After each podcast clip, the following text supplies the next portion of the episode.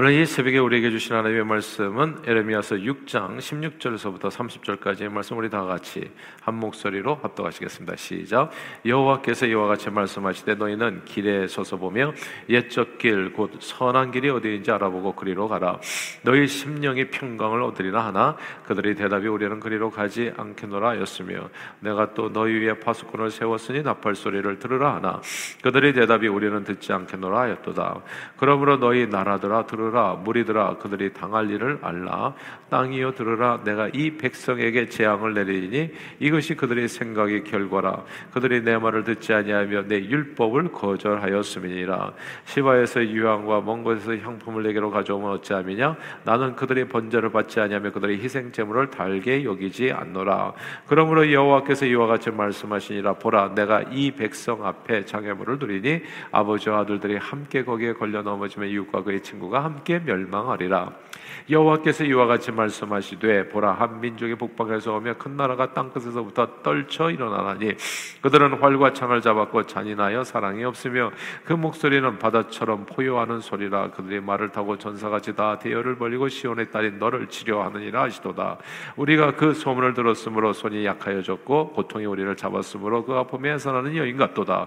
너희는 밭에도 나가지 말라 길로도 다니지 말라 원수의 칼이 있고 사방에 두려움이 있음이라 딸내 백성이 굵은 배를 두르고 재에서 구르며 독자를 이른같이 슬퍼하며 통곡할지어다 멸망시킬 자가 갑자기 우리에게 올 것임이라 내가 이미 너를 내 백성 중에 망대와 요새를 삼아 그들의 길을 알고 살피게 하였노라. 그들은 나 심히 반역한 자며 비방하며 돌아다니는 자며 그들은 녹과 철이며 다 사악한 자라.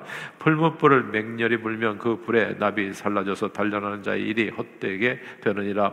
이와 같이 악한 자가 제 거되지 아니하나니 사람들이 그들을 내버린 은이라 부르게 될 것은 여호와께서 그들을 버렸습니다. 아멘. 요한계시록에 보면 소아시아에 세워진 일곱 교회에 대한 하나님의 심판의 말씀이 나옵니다. 교회마다 칭찬과 책망과 경고의 메시지가 함께 주어지는데 이 경고의 메시지들이 결코 가볍지 않지요. 차지도 덥지도 않은다면 내가 너를 토해내리라 이제 라오디게아 라오디게아 교회에 주신 경고의 말씀입니다. 아, 또 살아있다는 말은 있지만 실상은 죽은 교인 사대를 향해서는 도둑처럼 임해서 갑자기 임해서 내가 너희 교회를 심판하겠다 이렇게 경고하셨습니다. 그리고 첫사랑을 잃어버린 에베소 교회는 촛대를 치워버리겠다고 이런 말씀들이 보면은 굉장히 좀 심각하고 엄중한 아, 하나님의 심판의 메시지라는 것을 보게 돼요. 이게 사실 그리스도의 몸된 교회는 예수님의 주인이 되시는 교회예요. 교회 성도들은 하나님의 백성이잖아요. 근데 무슨 심판이냐고요. 그러니까 이게 이런 말씀들을 잘 들을, 들을 필요가 있어요. 예. 그냥 이렇게 저렇게 그냥 아무렇게나 믿어도 무조건 복 받는 것은 아니죠. 성경은 어디서도 그렇게 얘기를 안 하죠. 예, 이분 하나님의 몸, 그러니까 그리스도의 몸된 교회에 대해서도 이런 엄중한 메시지가 있다는 것을 우리는 꼭 기억할 필요가 있습니다. 아니 첫사랑을 잃었다고 다른 것도 잘하는데 아 그냥 이렇게 촛대를 치워버리겠다는 것은 좀 너무 심한 거 아닌가요? 근데 아무튼 그게 하나님의 말씀인 겁니다. 교회 다닌다고 모두가 다 복 받고 잘 되는 것이 아니라 신앙생활을 올바르게 하지 않을 때 주어지는 심판은 놀랍게도 믿노라 말하는 사람들이나 그렇지 않은 사람들이나 크게 다르지 않습니다. 이제 이런 내용들을 우리가 마음에 잘 품고 잘 묵상하고 그리고 하나님의 말씀에 따라서 삶을 들여서 회개에 합당한 열매를 맺어가는 것이 엄청 중요할 거예요. 음, 구약 성경 시대 이스라엘 백성들은 자기들이 멸망할 것을 꿈에도 생각지 않았습니다. 하나님께 특별히 선택받은 민족이라고 생각했었거든요. 출애굽했지요. 홍해가 갈라졌지요. 그 누구보다도 전무후무한 하나님의 은혜를 경험했고 또 시내산에서 하나님의 말씀 십계명 돌판을 받잖아요. 그런 민족이 세상에 어디 있습니까? 진짜 하나님 앞에 선택을 받아서 하나님의 말씀을 받았고 또 성전 예배를 드리면서 늘 여호와의 이름을 불러서 신앙생활했기 때문에 하나님께서 저들을 모든 환란에서 건져 주시고 구원해 주시고 승리케 해 주시라 믿었어요. 그러니까 항상 우리에게 있는 고난은 이제 연단뿐이고 진짜 멸망한다는 것은 꿈에도 생각하지 못했고 그러니까 이게 꼭 뭐가 되냐면 말 안 듣는 자식이 부모가 절대 나를 버리지 않을 거다라는 믿음으로 계속해서 부모의 마음을 상하게 하고 괴롭히고 힘들게 하는 거하고 이 자식들이 똑같아요. 이스라엘 백성이 그렇게 생각했거든요. 내가 무슨 짓을 하더라도 내가 어떤 폐악을 하더라도 부모는 나를 버릴 수 없다. 하나님은 나를 버리지 않는다. 이런 희한한 믿음 가지고 그러면 그 부모의 마음을 상하지 않게 하기 위해서 자기가 최선을 다하고 돌이켜 가지고 바른 길을 걸어야 되는데 그냥 그거를 기화로 해 가지고 무슨 이 그냥 하나님이 우리에게 무슨 큰 죄를 지은 것처럼 그냥 하나님을 볼모로 잡아가지고 온갖 못된 짓을 하면서도 아이 그냥 나는 멸망치 않을 것이다. 끝까지 나는 복 받을 것이다. 끝까지 하나님이 나를 도와줄 것이다. 이런 엉뚱한 착각 속에서 이들이 살았다는 것을 성경을 통해서 보면 우리는 알게 되는 겁니다. 근데 실제로 하나님께서는요. 이스라엘 백성을 진짜 끝까지 사랑하시고 축복해 주셨어요. 아, 그냥 사사 시대 그리고 왕정 시대를 거치면서 수많은 국가적 위기가 있었지만 그 모든 위기를 통해서 하나님의 놀라운 구원의 은총을 풍성히 경험하도록 해주셨고 위기를 신앙으로 이겨낼 때마다 더 큰 축복으로 하나님 함께 해주셨던 것이 사실이에요. 그러나 언제서부터 이상해지기 시작했냐면 북이스라엘이 아수르에게 멸망당한 겁니다. 항상 하나님의 백성이기 때문에 끝까지 지켜주시라 생각했는데 하나님께서 그냥 손을 놔버린 거예요. 야, 이런 일이 있으면 진짜 안 되지만은 우리 인간보다도 더 사랑이 많으신 하나님께서 말하자면 자식을 손에서 놔버린 거나 마찬가지. 예. 그러니까 얘가 그러니까 어떻게 되겠어요? 하나님 아버지를 떠난 이 탕자가 어떻게 되겠냐고요. 멸망했습니다. 그러니까 이스라엘 백성들이 크게 당황했어요. 내가 무슨 짓을 하더라도 다 받아줄 줄 알았는데 하나님께서 손을 놔버린 거예요. 야, 이, 그래서 어떻게 하나님의 백성이 완전히 패망할 수 있지? 지구상에서 아예 사라져 버렸어요. 이해할 수 없었습니다. 그때 이제 남유다 백성이 북이스라엘의 멸망을 보면서 깨닫는 점이 있어야 되거든요. 야, 이게 아브라함의 자손이라도 내가 교만하면 안 되겠구나. 하나님께서 돌들을 들어서도 나를 대신할 수 있구나. 까불면 안 되겠구나. 조심해야 되겠구나. 아, 이렇게 알아야 되는데, 근데 이걸 타산지석으로 삼기지 않고 생각하지 아니하고, 아예 북이스라엘 쟤네들이 멸망한 것은 당연한 거야. 실로암 망대가 무너져 죽은 저 사람들은 자기 죄가 많았을 거야. 마치 이단자들처럼 산당을 지어서 하나님을 제멋대로 섬긴 결과 저들은 망할 수밖에 없었다. 이렇게 생각을 했습니다. 그리고 북이스라엘을 멸망시킨 아수르 제국과 이제 히스기야 왕 때 이렇게 그냥 이렇게 맞서서 싸웠는데 또 하나님의 은혜로 그 아수르 제국의 무서운 공격을 이겨내고 승리했어요. 그러니까 이게 이제 이 북이스라엘의 멸망은 남유다 왕국에 대한 심각한 경고의 메시지였는데 그, 그 그런 멸망을 보면서 네가 타산지석으로 삼아서 너는 그런 길을 걷지 말라 이렇게 됐는데 또 우쭐해져 가지고 괜찮은가 보다 하고 자기는 우상 숭배와 거짓과 음란과 악한 행실을 그대로 또 답습해서 북이스라엘 모양으로 살아가기 시작했었던 겁니다. 우리가 승리한 것은 하나님의 은혜가 아니라 그것이 우리가 잘나서 우리가 우, 예, 승리했는 줄 그렇게 우쭐해진 거예요. 그리고 제사장, 선지자 모든 백성들이 총체적으로 타락의 길을 걸었습니다. 대장장이가 금속을 뜨거운 불로 연단하는 것은 그 금속에서 불순물을 제거하고 또 더 좋은 금이나 은을 얻기 위해서입니다. 그래서 하나님께서 사사기 시대에 이렇게 연단한 것은 그들을 변화시키기 위해서 그런 거거든요.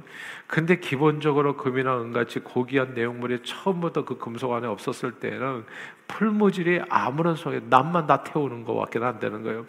그러는 어떤 노력도 의미가 없어졌을 때 대장장에는 결국 금속을 쓸모없는 아무짝에도 고철 덩어리를 그냥 버리게 되어지는 겁니다.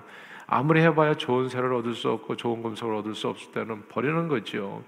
이 북이스라엘 먼저 하나님 앞에 쓸모없는 금속이 되어버렸거든요. 풀무불로 연단할 필요가 없을 정도로 완전히 타락해서 어떤 희망도 찾아볼 수가 없는 거예요. 그리고 하나님께서 은혜를 거두셨을 때 북이스라엘은 그대로 그냥 사라져 버렸습니다. 그 후에 남유다가 차례가 됐어요. 근데 남유다도 북이스라엘과 그렇게 별반 다르지 않았습니다. 그러나 하나님께서는 당신의 백성을 사랑하셔서 끊임없이 사람을 보내서 메시지를 던진 거예요. 회개하고 돌이키고 고참을 받으라 메시지를 전하는 겁니다. 그래서 오늘날에도 저와 같은 사람이 있는 거예요. 계속 회개하고 돌이키라. 이 새벽에도 와가지고 하나님의 말씀을 전하는 거잖아요. 이런 말씀을 들을 때 잘 듣고 변화받으면 재앙에 그 사람을 건드릴 이유가 하나도 없는 거예요. 그래서 오늘 본문의 16절에 이렇게 얘기하잖아요. 16절의 말씀입니다. 시작. 여호와께서 이와 같이 말씀하시되 너희는 길에 서서 보며 옛적 길 곧 선한 길이 어디인지 알아보고 그리로 가라. 너희 심령이 평강을 얻으리라 하나. 그들이 대답이 우리는 그로 가지 않겠노라 하였으며 여기 말씀보처럼 옛적 길골 선한 길로 가라. 출애굽 시절 가난하고 궁핍하고 어려웠을 때 이스라엘 백성들은 하나님을 전적으로 의지했습니다. 그렇게 하나님을 의지해서 요단강을 건너고 여리고성을 일곱 바퀴만 돌면서 함락시켜서 가나안 땅의 주인이 오직 하나님의 은혜로 된 것이죠. 그러나 가나안 정복 후에 공동체가 계속 발전하여 왕정 국가를 이루고 모든 삶의 지표들이 과거와는 비교할 수 없이 생활이 나아지면서 이스라엘 백성들은 교만해졌습니다.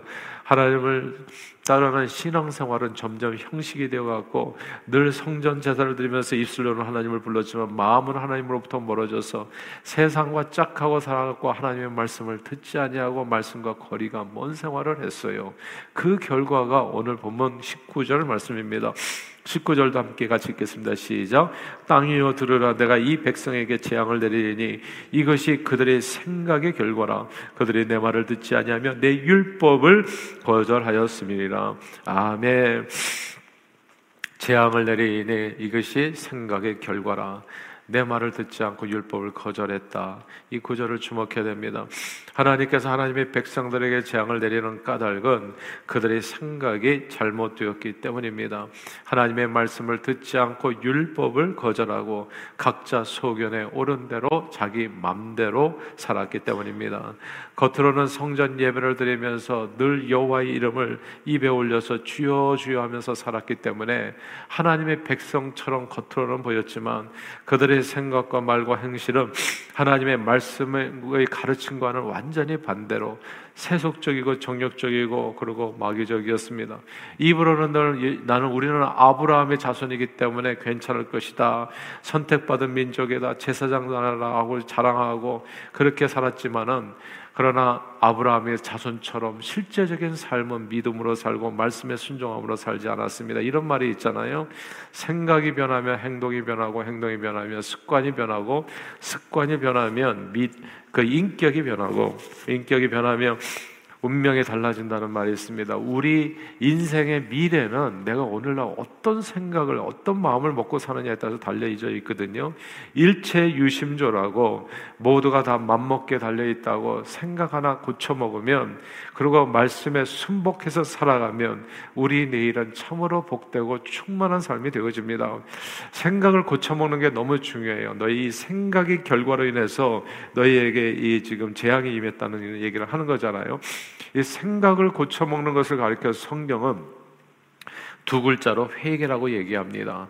생각을 고쳐먹고 그 고쳐먹은 생각의 열매를 맺는 거, 회개에 합당한 열매를 맺을 때 우리에게 임박한 하나님의 진노를 면하게 되고, 그러니까 이 그 소아시아 일곱 교회 줬던 게 그거예요. 경고의 메시지를 던지고 너희가 회개하면 고치리라는 거거든요. 재앙을 피하게 되는 겁니다. 촛대를 이렇게 옮길 이유가 없어져요. 토해낼 이유가 없어져요. 그렇게 하나님께서 말씀을 통해서 주실 때에는 그 말씀을 잘 받으면은 그러면 그런 재앙을 다 면하게 되고 승리하는 삶을 살아갈 수가 있게 된다는 것이죠. 그 여기에서 중요한 것이 그래서 하나님의 말씀인 것입니다. 옛적 길고 선한 길을 알아 보는 거의 유일한 방법이 하나님의 말씀인 거예요. 성경은 후대를 위해서 교훈과 책망과 바르게 함과 의로 교육하기에 유익하니 하나님의 사람을 온전케 하는 이게 항상 중요합니다. 하나님의 말씀을 들을 때는요 성경이 내게 어떻게 주어지는지를 이해해야 돼요. 교훈이 있고 책망이 있고 바르게 함과 의로 교육해서 하나님의 사람을 온전케 하는 것이 하나님의 말씀 선포의 목적인 겁니다.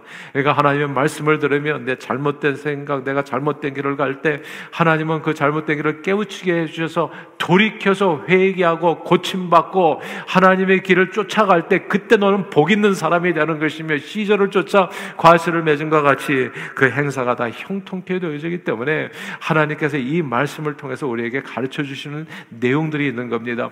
두 가지 내용을 가르쳐 주십니다. 첫째는 성경을 통해서 옛날의 믿음의 선조들이 잘못됐던 일을 잘못했던 일을 바라보면서 타산지석으로 삼아서 바른 길을 걷게 하기 위해서 하나님께서 성경을 주신 겁니다.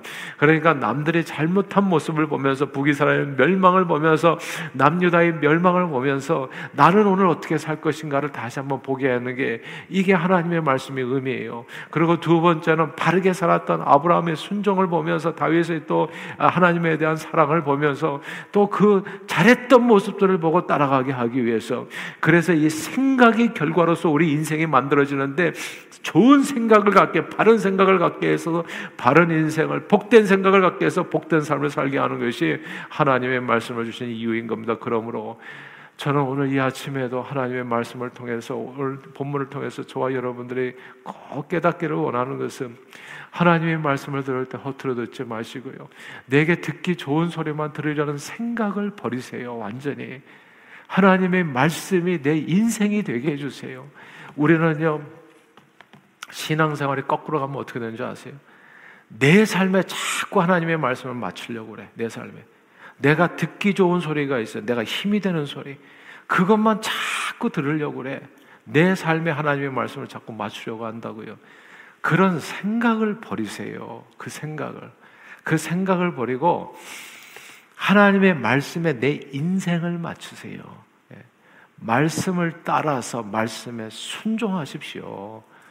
때로는 말씀이 좀 힘들게 여겨지고 좀 어렵게 느껴지고 말씀에 별로 도움이 안 된다 느껴질 때도 내 생각을 부인하고 각자 소견에 오른 대로 살았던 삶을 내려놓고 누구든지 예수를 따르려거든 이게 진짜 신앙이에요. 자기를 부인하고 자기 십자가를 지고 나를 쫓을 것이니라 그겁니다. 그렇게 살지 않을 때 남유다가 멸망했던 거예요. 옛적 길, 선한 길을 얘기해 주지 않냐. 너희 이 첫사랑을 잃어버리면 내가 첫대로 얘기해 주지 않냐. 차든지 더듬든지 하지 않으면 토해내리라 얘기해 주지 않냐. 이런 말씀이 비록 듣기에는 괴로워 보일지 모르지만은 하나님의 말씀은 입에는 쓰지만은 속에서는 그게 양약이 된다고 그 말씀을 잘 받아서 순종하면 네가 형통할 것이라. 네가 복을 받을 것이라. 항상 드리는 말씀이지만 하나님의 말씀은요. 나 기분 좋자고 듣는 게 아니라 복 받기 위해서 듣는 겁니다. 내 인생이 복 받기 위해서 듣는 게 하나님의 말씀이에요. 그래서 늘 하나님의 말씀에 자기 인생을 맞추셔서 한 분도 빠짐없이 하나님의 말씀으로 승리하시고 복된 삶을 누리시는 저 여러분들이 다 되시기를 주 이름으로 축원합니다. 기도하겠습니다. 하나님 아버지 고맙고 감사합니다. 맛을 잃어버린 소금은 그냥 밖에 던져지는 겁니다. 밟히는 거지요. 예. 속으로 아브라함의 자손이라 그렇게 생각했던 사람들도 아니다. 하나님의 능히 이 돌, 돌들로도 아브라함의 자손이 되게 하리라. 도끼가 이미 나무 뿌리에 놓였으니 회에게 합당한 열매를 맺지 못하면 그러면 찍혀버리리라. 아브라함의 자손에 대한 이야기였습니다. 하나님 아버지 이것이 우리에게 경종이 되게 해주셔서 이 말씀이 예레미야의 말씀이 무슨 얘기겠습니까? 오늘 우리를 살아가는 경고의 말씀으로 주어진 겁니다. 너희도 너희도 회개치 아니하면 이와 같으리라라는 더 무서운 경고의 말씀입니다. 하도 아버지 가짜 신앙인이 정말 많아지는 이 시대에 그래서 세상에서도 하나님 밝게 밟히는 그런 신학들이 많아지는 이 시대에 주님 오늘 말씀을 통해서 풀무불로 연단하여서 고귀한 금과 은처럼 나오기를 기대하는 마음으로 오늘도 말씀을 우리에게 주셨습니다. 말씀에 붙들림 받아서 말씀에 순종하여 하나님의 기쁨이 되는 저희 모두가 되도록 축복해 주옵소서. 예수 그리스도 이름으로 간절히 기도하옵나이다. 아멘.